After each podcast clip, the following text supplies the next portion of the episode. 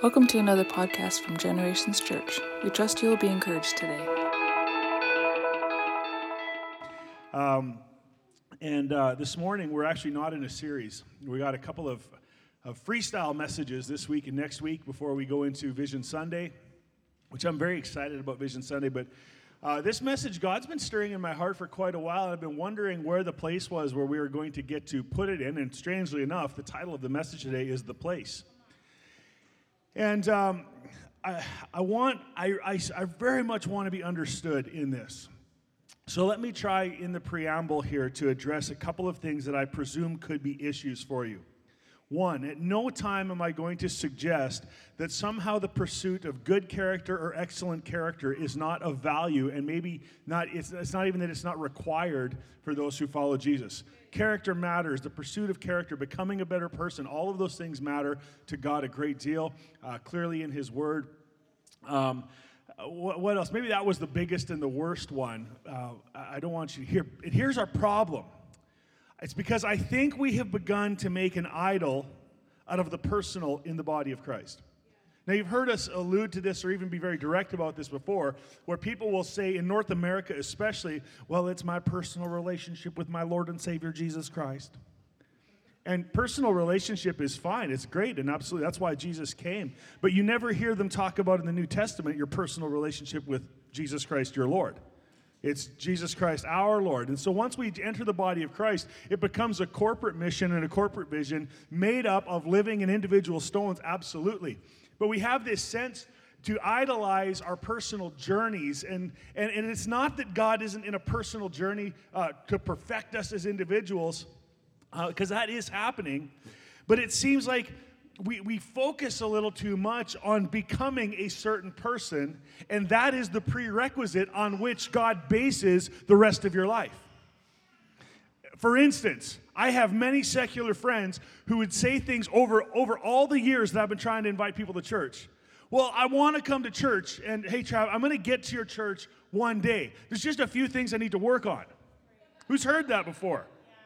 How many of you have been married to someone who has that attitude, that, that stance? I mean, it happens all the time. Where people think, I want to eh, draw near to God, I want to encounter, but you know, personally, I've got to get to this place before I can come to God. I got to get to this place before I can do this. I've got to get to this place before God will bless me. I've got to get to this place before, uh, or uh, what I mean is, sorry, to become a person, to become a person, to become a person that God would actually use. And not realizing that, we move then into an idolatry, as I call it, but a sort of worship of the personal rather than a worship of who Jesus is and what he is doing in your life by his nature. I've heard people say things like, I can't really commit to that right now, Pastor, because I'm working on myself right now. Now, I am all for you. If you're hurt, if you're wounded, taking a break. Rest, of course, is something we preach about in this church all the time. We are not a church of over programming people. We are not a church of wanting to overwork people. We want people to have the fullness of life. They want, we want you to have life and life abundantly because that's what Jesus wanted. But you just need to hear this morning how weird it is that people would actually say to me in response to an invitation to join something, to do something, to come into a place where God wants to bless you, is, well, I, I, I would, but I can't because I'm working on me. I just want to say to you in love, good luck with that. Um, it's not. It's going to take a lot longer than you're planning if that's the way you want to do it. And then I also feel like you know when you say things like, yeah, you know, Pastor, the church is great and everything. I would commit, but let me just say, Pastor, it's not, it's not, it's not you, it's me. I kind of feel like saying, oh man, I didn't realize we were dating. That's weird. That's weird that you thought we were, we were, we were dating. That God, the idea that God's plan for us revolves around who we are, or maybe who we need to become, is actually a fallacy. Let's say it again for you the idea that God's plan for your life is revolving about who you need to become is a fallacy. It is an inevitability that you will change when you walk with Jesus into the person he wants you to be. But get, get the cart hooked up behind the horse, not in front of it. Understand this, and that's why the title of today's message is The Place, is because the place actually trumps the person. Now, that's a big statement, and if you want to twist my words, you could make me sound really uh, heretical even this morning, I suppose. But I'm not too worried about that because I feel so strongly that this is a message for this church and many churches in the season God has us in. Now, men and women of good character will often see great rewards because of their character. True? right? It's a principle of sowing and reaping, and it, does apply, and it is a principle that God clearly blesses all through Scripture. It's also profoundly observable because when we see someone who sows wickedness, eventually they harvest wickedness in return. And when someone sows in righteousness, they reap in righteousness. And this is a principle of God's word that God does bless good decision making and God does have mercy for bad decision making. But I want to come back to this once again. That is not the be all and end all of your relationship with God. That's not that's actually not even the point of the whole journey. The point of the journey is for you to find yourself in the place. Someone say the place. Say it again, the place. Because in a little while, every time I read the word the place from the Bible, I want you to, to yell out, I don't know, the place. Actually, it'd be cool if we were more like a church of real culture. You could be like, we there. That would be cool. I'd like, I'd like that better, maybe. But whatever. I don't want to manipulate you. Um, so, because the Lord has been speaking to me this, I, I, want you to hear this. Please hear this today. And forgive me if I say it over and over and over again, but I desperately am sensing that God is, God is speaking to me. They're not hearing this, so say it again. And I'm saying that not that you literally are not listening to me right now, but as a whole, the church needs to. We are, we are in a great awakening as the church in Canada right now. Very exciting times. The prayers that are going up in Ottawa right now. I hope you're not watching the, the mainstream media to get your news these days because you ain't going to get it. But if you're willing to look and you're willing to talk to some trusted people and go through some trusted people in social media, what you're going to see coming back to you is prayer meetings and worship services and acts of service in the city of Ottawa. Yeah, they're a pain in the butt. They're, they're making it hard in some areas, all those kinds of things. But mostly, these are, there, there is a pile of men and women of God who are serving the Lord and serving the city of Ottawa right now. And that's an incredible thing. And Toronto and in, and in all of the cities, the large cities around our nation. So we are in a, a day of awakening as the church. And, and this is where God is speaking to us right now. Where God is leading you matters to more, matters more than to where God is calling you. Our young adults group, we had that. We've been having conversations like this. Some of you guys can nod. Uh, you know, oh, I just if I could ask God one question, I would ask Him, "What's the purpose for my life?" That's a great question. Good question. Everybody should ask that question, sure. Uh, but I want to tell you that the place God wants you to be in is more important than the place He's calling you to. Because when you're walking with Jesus, the only thing that matters is walking with Jesus. And you can't walk with Jesus if you're trying to run ahead of Jesus all the time. That's why it's right to say the place you are in matters more than the place God is calling you to. Now, get this through your thick skulls. Make sure you can see me smile after I say that. You got to you got to get this into you. I'm telling you, it's good because the place is what God is going to use to make the person. The place is what God uses to make his people. Well, I don't know, Pastor Trav, that sounds a little weird. Just read your Bible. Where did God make the people of Israel? In Egypt. Starting with Abraham. Abraham he, he has a place, he ends up in Egypt, all this stuff we're going to read about in a few minutes.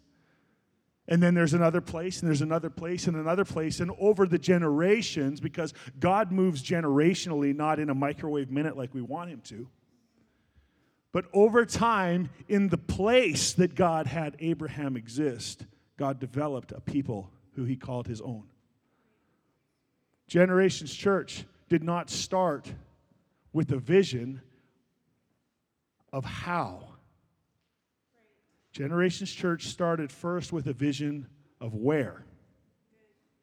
And if you talk to any church planter, I promise you, you will find this right at the very tippy top of the list of questions that God must answer for a church plant. You will find where being the top question in almost every circumstance.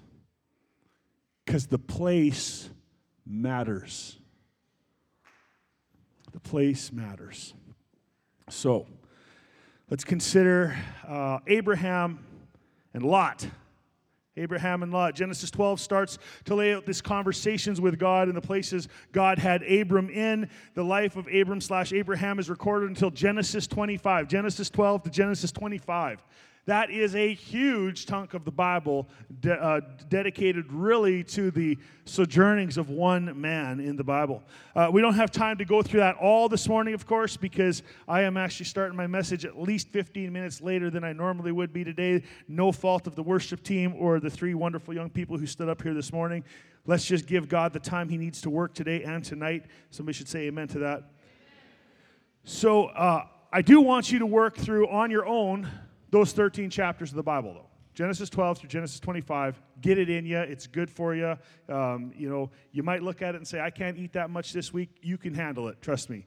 Uh, it will. It will help you. It will make you stronger. So, so I want to say that that Abraham is only one of many we could point to in Scripture that will establish this understanding how, of how important the place God wants you in is to your life.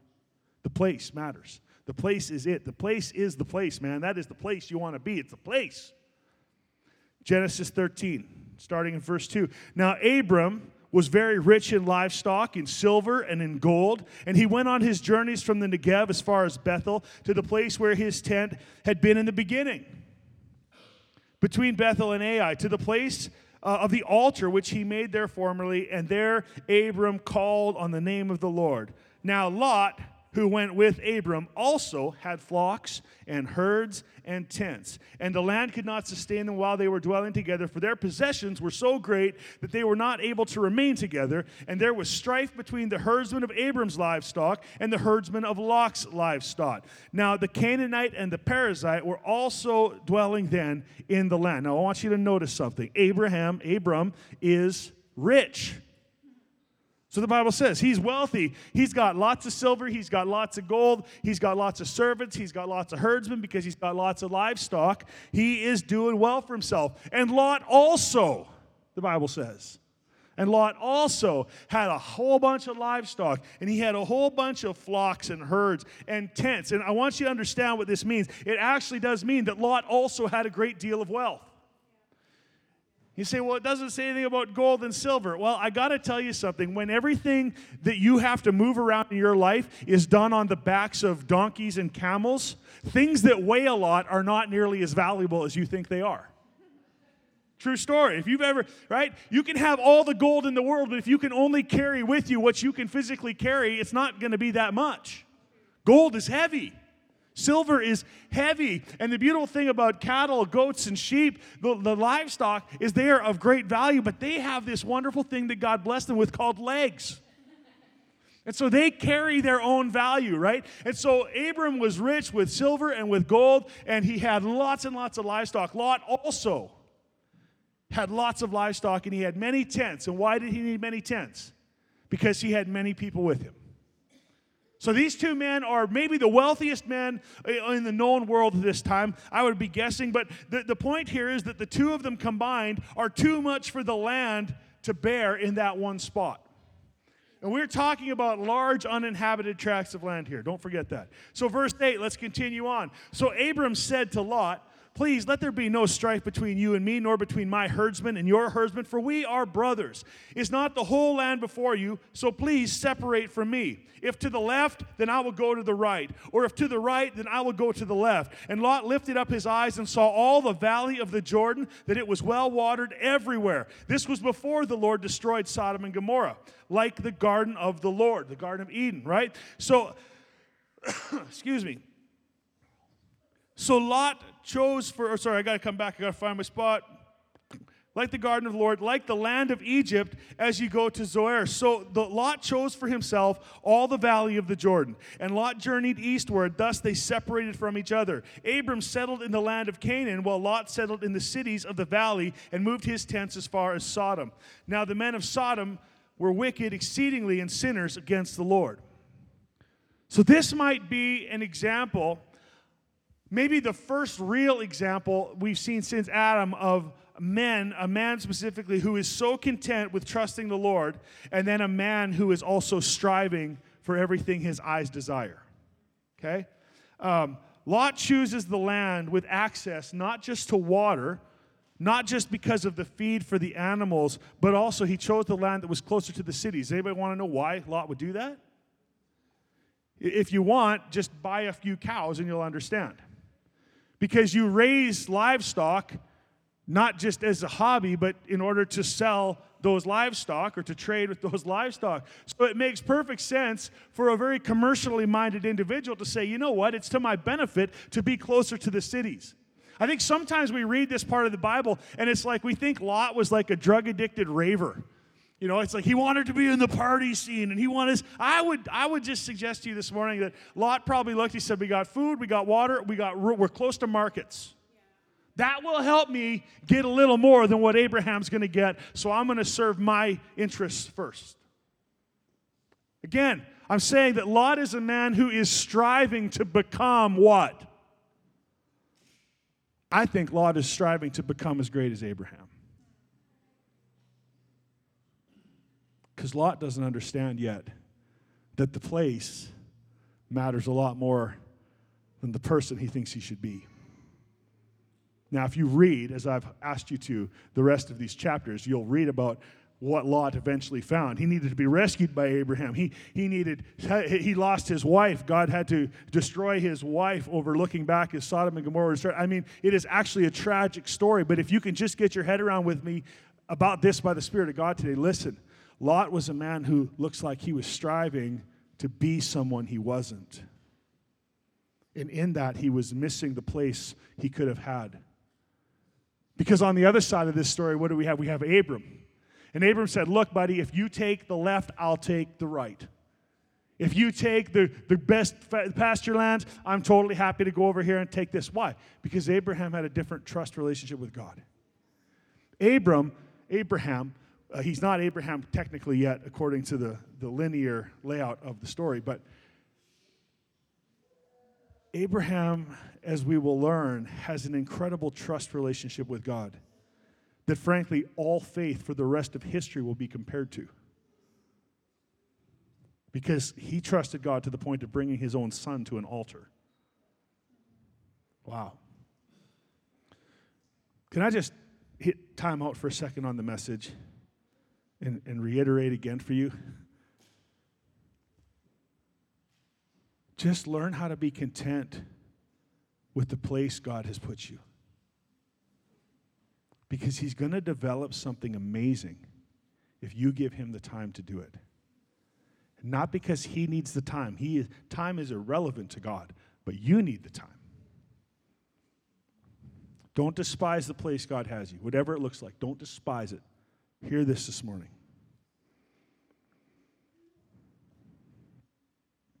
Abraham says, choose, so Lot chooses.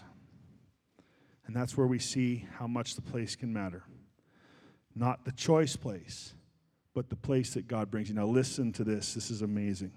Verse 14. The Lord said to Abram after Lot had separated from him, Abram, now lift up your eyes and look from the place that you are. Do you think the place mattered? I think the place mattered. Is it because Lot chose left instead of right? Nope. I don't think it has anything to do with Lot's choice. I think it has to do with the predetermined will of God that from the place Abram would be, God would reveal to him what was going to happen in the future. Look from the place where you are, northward and southward, eastward and westward. For all the land which you see, I will give it to you and to your descendants forever. I will make your descendants as the dust of the earth, so that if anyone can number the dust of the earth, then your descendants can also be numbered. Arise, walk about the land through its length and breadth, for I will give it to you. Then Abram moved his tent and came and dwelt by the oaks of Mamre, which are in Hebron, and he built an altar to the Lord there. Listen, it's very important that you understand this. The place where God has called you to, he wants you to have your habitation in it. You know, you notice he just didn't say, Abraham, now put your feet in this one place and look around, and I'm going to give it to you. which included to the east, which Lot had gone and claimed for himself. I don't know if you missed that.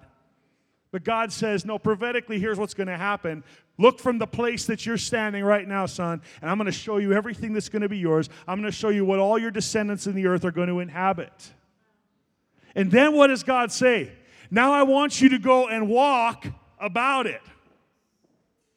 I want you to walk in the place that I have given you. I want you to walk in the place that I am calling you to. I want you to set up your tent. I want you to live in the land. I want you to be a part of the land. I want you to be you in the land. But all of those things only mattered because Abram was willing to be in the place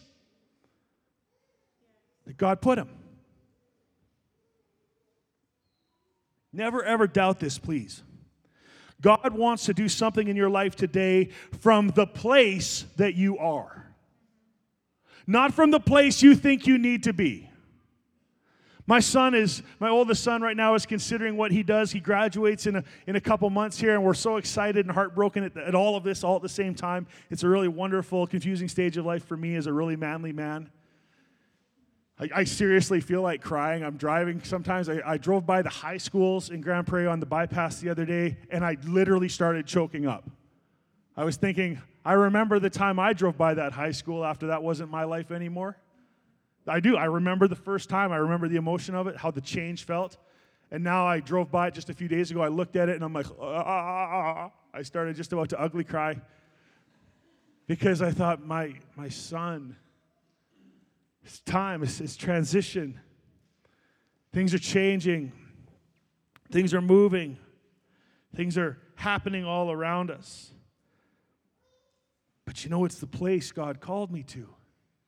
So, all of these things that are unfolding. And I think about my son and I wonder how he's doing. And I ask him how he's doing. And we have these conversations at ungodly hours of day. Usually I have to go to bed and Amy has the strength to continue on, for I am too weary.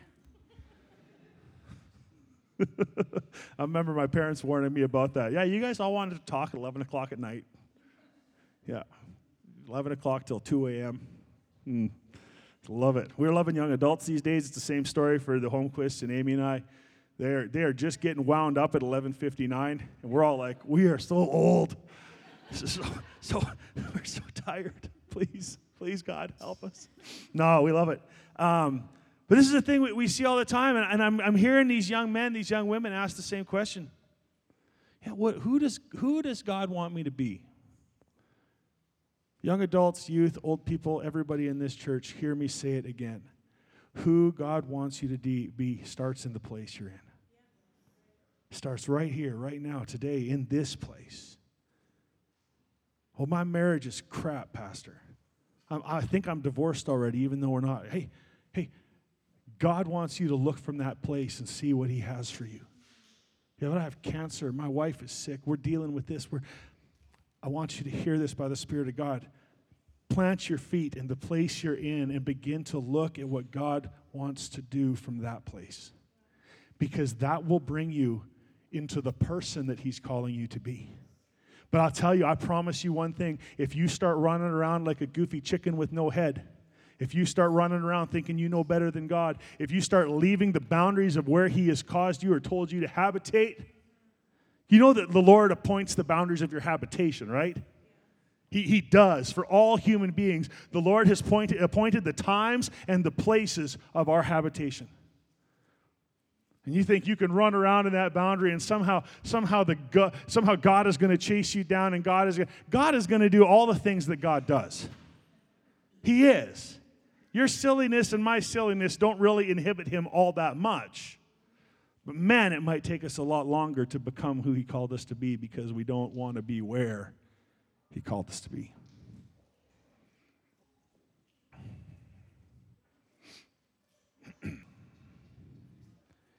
God wants to do something in your life today from the place you are. I don't care how despairing that place looks. Because if Abram can look and see, man, Lot took all the best stuff. And God says, hey, Abram, come over here. Now stand right here. And from the place you're standing, look around. I'm going to give it all to you. Yeah, Lord, but, Abraham, eh, but, but Lot got everything to the east. No, God says, no, look to the east. I'm going to give all that to you. Because the place matters more.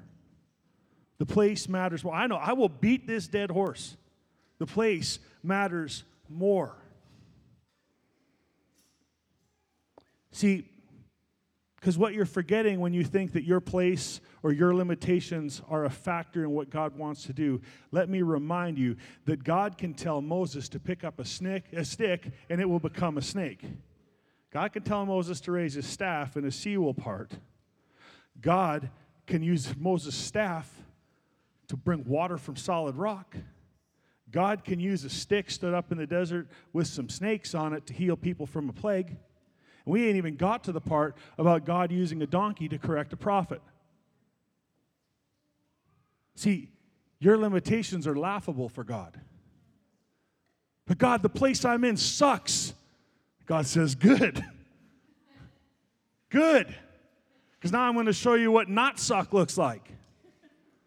But see, the sad part is, there's so many people who want to follow Jesus, we just give up. Well, forget it. I'm, my place sucks too bad. God can't use me in this place. God can't use me under this ministry. God can't use me. Oh, this ministry is like a plastic bag draped over us, keeping us all pinned down. oh, my goodness. Open your eyes and see what God is showing you in the place you're in. Understand today that whatever the place you find yourself standing is, is that God wants in that place, God wants to show you something. God wants to show you something in the place you are right now. Because it's not about who you are. It's not about who you are. Because, frankly, if I can just say it this directly to you, you're not that special, anyways. Now, yes, you're his beloved, you're his chosen. I am the one he loves. I am Jesus' favorite, and so are you. We can all lay that claim because he is an eternal, everlasting, almighty, ever powerful God. Yet drain him of his love by adding more people. So those things can be true. But also, what I bring to the table is not special compared to who God is. So I'm not that special, anyways. What I'm trying to pound home is that God doesn't need you to be the version of you that you think is best in order to accomplish His purposes in your life. God just needs you to stand in the flipping place long enough for you to realize that He is God. Yeah, I said flipping. Pastor swear words. Listen, and if this was true for Abram, for Abraham, it was true for Isaac, and it was true for Jacob. That's why they say the God of Abraham, the God of Isaac, and the God of Jacob. Because he's the same yesterday, today, and forever through every generation. Come on, that's what he is. Who, here's where we come to it. I'm going to read you something else. And wherever I say the word place, I need you to shout out the word place, okay? So it's I'm going to be like, blah, blah, blah, blah, blah. Bible says, Bible says, place. And you're going to yell, place! Because I want you to get this. I want, the, I want the dead people to hear it. Nope, the dead people. Hey, Genesis 28. Genesis 28, 10 through 17. Then Jacob departed from Beersheba and went toward Haran. He came to a certain place and he spent the night there because the sun had set. And he took one of the stones of that place and he put it under his head and lay down in that place.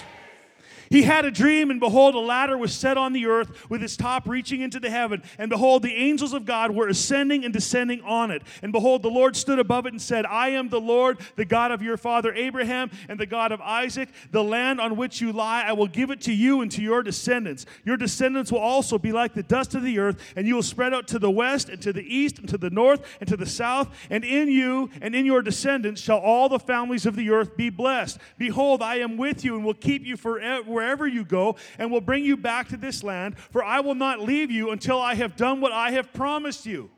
Then Jacob awoke from his sleep, saying, Surely the Lord was in this place, and I did not know it. He was afraid and said, How awesome is this place! There is this is none other than the house of God, and this is the gate of heaven. This is the place.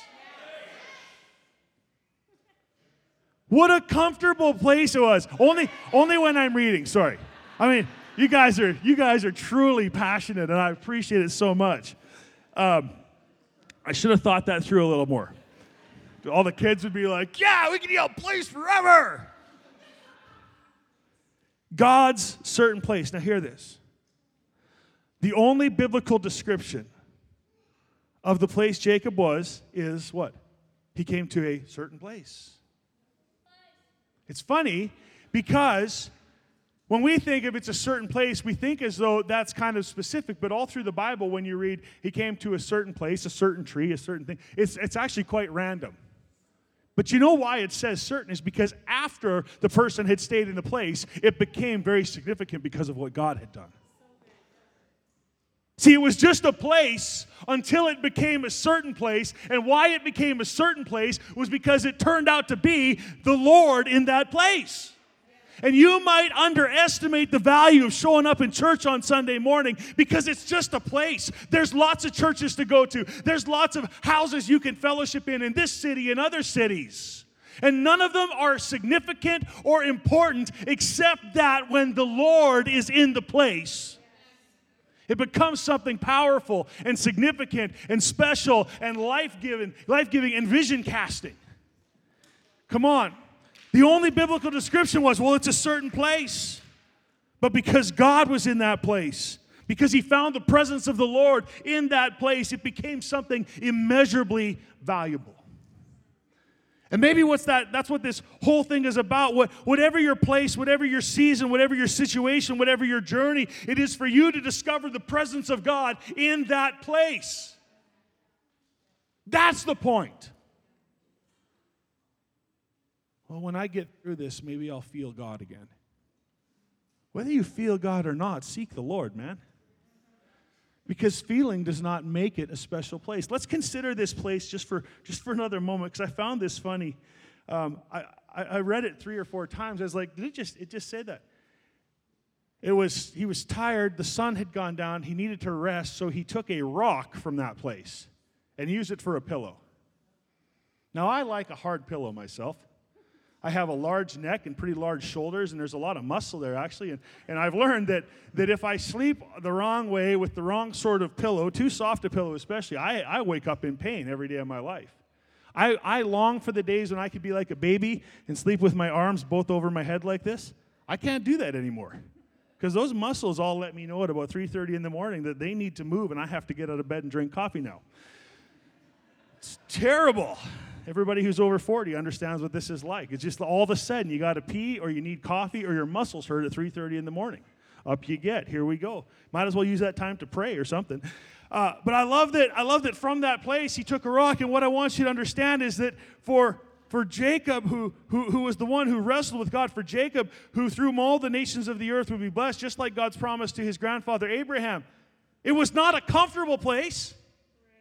It was the kind of a place where you sleep on the ground and you use a rock for a pillow. That's the kind of place it was. It wasn't a particularly holy place. It wasn't a really super special place. It was just a place. He was really tired in that place. He was uncomfortable in that place. It, the Bible doesn't say he camped there and made that place because there was a, a stream of fresh water or that there was a wonderful hot spring that he could relax in. It was just a certain place. But God was in that place. God was in that place. And in that place, God revealed to him, and God inspired him. And in that place, God promised him. And in that place, get this, God multiplied him. He was not worthy as a man to be in that place. Jacob's name means he grasps the heel. The name, the name Jacob means to deceive. He, he does not have the, the character references necessary to be a father of generations. He does not have the character qualifications to, to be a supervisor on the night shift at McDonald's, frankly. He does not have a great character reference. Because you think about how many people are in the earth in those days, and it's still a relatively small number. So, who are you going to get to fill out your reference for your night management position at McDonald's? Well, I have my brother Esau. Ooh. I'm not too sure I want him to reference me for this job, right? I mean, he, there, what is about him that's so great other than he stole a birth, a, a birth blessing, a birthright? Can you hear me say it one more time before you get sick of it? He was in the place. And he met the Lord in that place. And in that place, God spoke to him words of vision, multiplication, provision. I'm to say this one more time, too. All, all church people, all people who are wanting to follow Jesus, but they're quitting too soon because they're not staying in the place long enough for provision to come, for that relationship breakthrough to happen. Jesus came to a place too.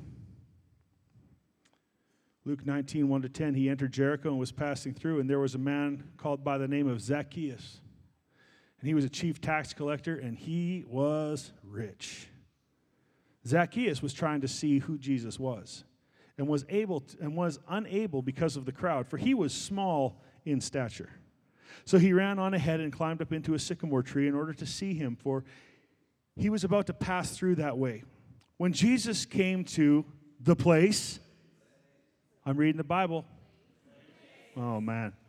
See, it's too, too tricky. Too tricky. He came to the place. He looked up and said to him, Zacchaeus, hurry and come down, for today I must stay at your house. And he hurried and came down and received him gladly. When they saw it, they all began to grumble, saying, He has gone to be the guest of a man who is a sinner. Zacchaeus stopped and said to the Lord, Behold, Lord, half of my possessions I will give to the poor, and if I have defrauded anyone of anything, I will give back four times as much. And Jesus said to him, Today salvation has come to this house, because he too is a son of Abraham. For the Son of Man has come to seek and to save that which is lost. Jesus came to the place where Zacchaeus was. That's the value. Was it a special sycamore tree? Was it an anointed sycamore tree? What, what, was so special about the tree? Abraham planted the tree? No. Frankly, he was short. He could actually climb that particular tree, and Jesus happened to be passing by that general direction. That's what made the tree special. And yet, that tree made it into the Bible because Jesus came to that place. Come on. Where did Jesus come?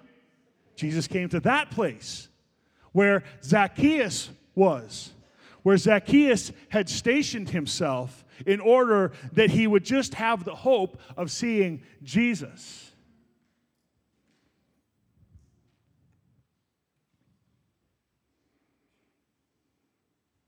If God is seeking and saving those who are lost, don't you want to be in the place where He's seeking?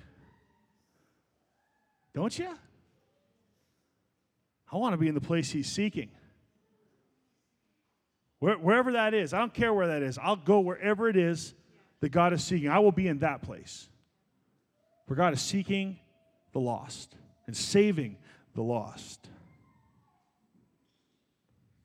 Peter found himself in a place he found himself in a place where they thought they were going to sink. They thought the boat was going down. But, but what happened? Jesus came to that place. Jesus came to that place. And because Jesus came to that place, Peter also then walked on the water with Jesus.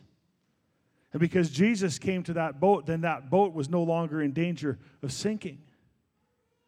Why? Because Jesus came to that place. The place becomes so important when God enters into it. It becomes the only thing that matters, in fact. Because if you can just understand this, guys, that the moments you have with Jesus on a Sunday morning or in your pickup truck or in your devotional time, wherever it might be, those moments in that place are the most valuable moments of your life. Because in that moment and in that place, what's happening is the living God is filling every part of your broken down, worthless human flesh with His glory and His grace and His goodness and His provision so that you can go and pour it out to the world around you. The place matters because He's in it. Thomas found himself in a place. You know his name, Doubting Thomas? That sucks, eh? I'd like to be a Bible character, but not one of those. Don't want to be Judas. Nobody wants to be Judas. Nobody also wants to be Thomas. Who, like, who really, I don't want to be a doubting Thomas. That's not very fun. Jesus literally walks into the place. He appears in the place where Thomas is. And poor Thomas, even that's not good enough for him. Thomas's response wasn't, Seeing is believing. It wasn't, well, surely the Lord was in this place and I didn't even know it like Jacob's was. No, no, his response is, I can see you, but I still don't believe that you're here. So Jesus says, Come here. Come here. Put your fingers in the place where the nails were. Put your hand in the place where the spear pierced my side.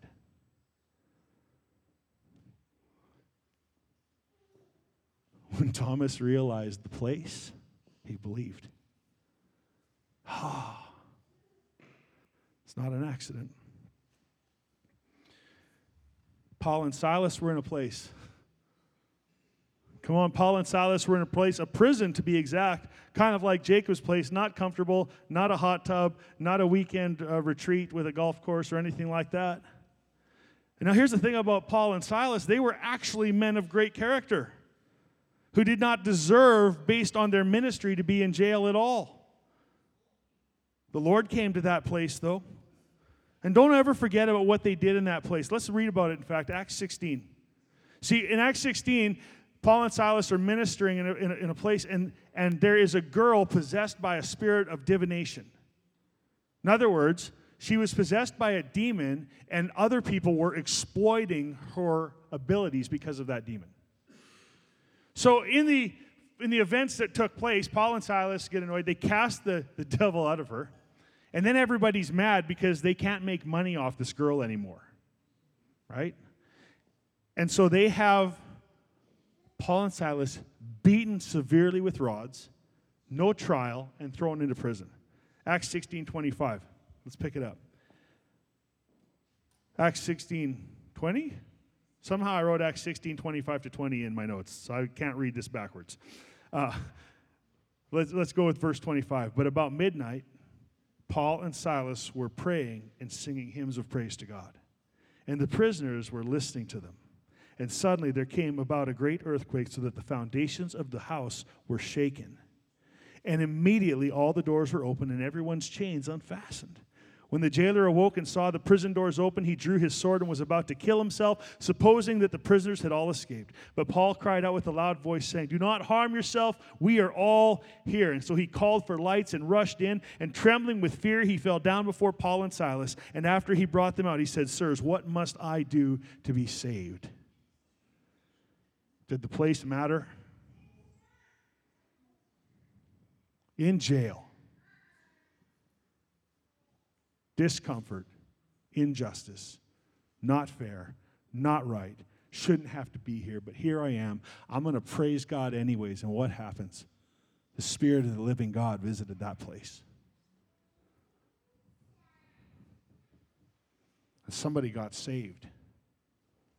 Not just him, but his whole household. Immediately they were baptized, the Bible goes on to say. Please hear what Holy Spirit wants to say to you this morning and, and don't despise the place God has you in right now. And I'm not talking literally about Generations Church. But maybe for some of you, literally, it needs to be about church because you only got one foot in and you're thinking, man, I'm just waiting for my moment to break out of here. Well, if you're going to go, go break out of here and get somewhere and get planted. Be planted so that God can visit that place and you can receive what you need from Him. But I tell you what, if you keep running around in circles, it's going to take a long time for you to receive. Don't despise the place God has you in. Rather, start looking for Him in it. Start looking for Him in it. Start looking for Jesus in the place that you're in. Start looking for the Spirit of God in the place that you're in. Well, I don't like my place. I already know that you don't like the place you're in. But you will once you realize the Lord was in the place, even though you didn't know it. Fact, the place that you're in and you despise in this moment of your life that will be radically transformed in your thinking because the Lord visits it will become the place of altars for you to look back on when you want to celebrate what God did. That's how it works.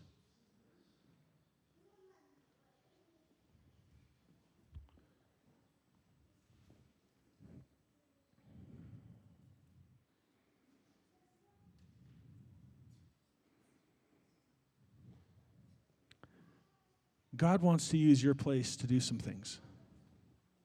He wants to use your place to multiply people.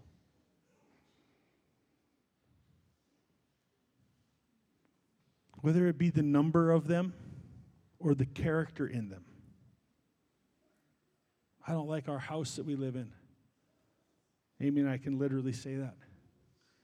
It's still only three quarters renovated. And we keep on running out of money to renovate everything that needs to be renovated. Oh my goodness. But what does God do in that place? Man, we could set up altar after altar after altar in that place because of what God is doing. You get it? You get it? The place of your discomfort, the place where you had to use a stone for your pillow, can become the place of the altar that brings honor and glory to God because He was in it. And we, we tend to think that the altars to God are going to be built somehow in our character. And I'm sorry to tell you this, but when your character becomes the altar, you are the one who's going to be worshiped. And I don't think any one of us wants that, but it's true.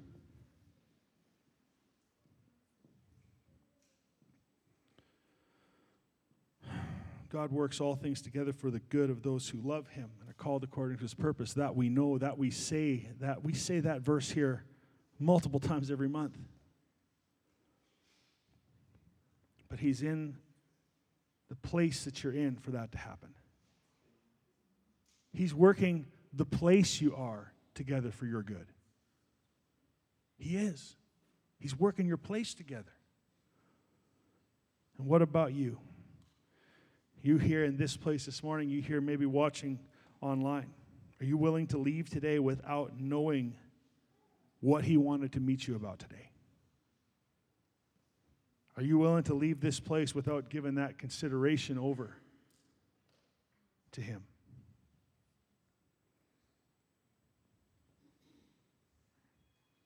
Are you going to try to get to a better place? Yeah, heck yeah, Pastor. We don't have vaccine passports to get into restaurants anymore. Going to a better place called Boston Pizza.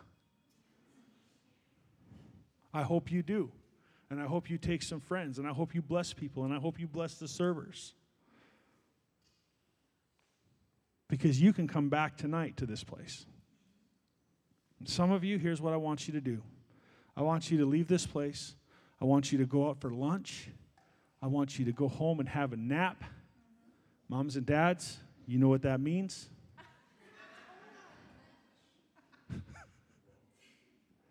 I want you to, to get refreshed. I want you to get rejuvenated. And then I want, you, I want to ask you, I want you to ask you to come back tonight. Because the Lord will be in this place tonight. Because we're going to gather here to worship and to pray, not to do anything else just to worship and to pray. There will be no message. I mean, the Lord will the Lord will speak, but I don't have a sermon plan. I'm not sharing. We're coming to worship and to pray because we know that when we gather in His name, He will come and make His presence known and realized among us. And the place will become significant because He walks into the room. So I close with this today. And we're doing church just a wee bit different today, for sure. Isaiah 55 6. Let me leave you with this today. Seek the Lord while he may be found, and call upon his name while he is near. See, you and I can do that anytime we want to or need to, in any place that we are. Why? Because Jesus went to a place called Golgotha. You know what Golgotha means, literally? The place of the skull. A certain place.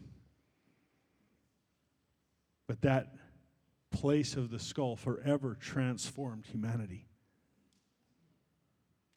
giving us an opportunity at a relationship with God that we could have no other way than through the shed blood of Jesus, a perfect lamb.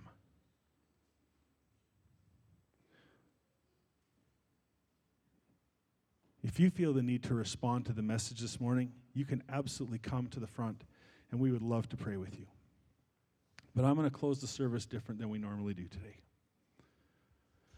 by inviting you to come back this evening to seek the Lord and to call on his name while he is near with us. He won't pass you by, but you got to remain in the place. You got to plant your feet and say, Lord, I don't want to move from this place until I know you're coming with me. I'm not going to move from this place until, until you release me. Lord, I'm not going to move from this place. I'm not going to let you go until you bless me.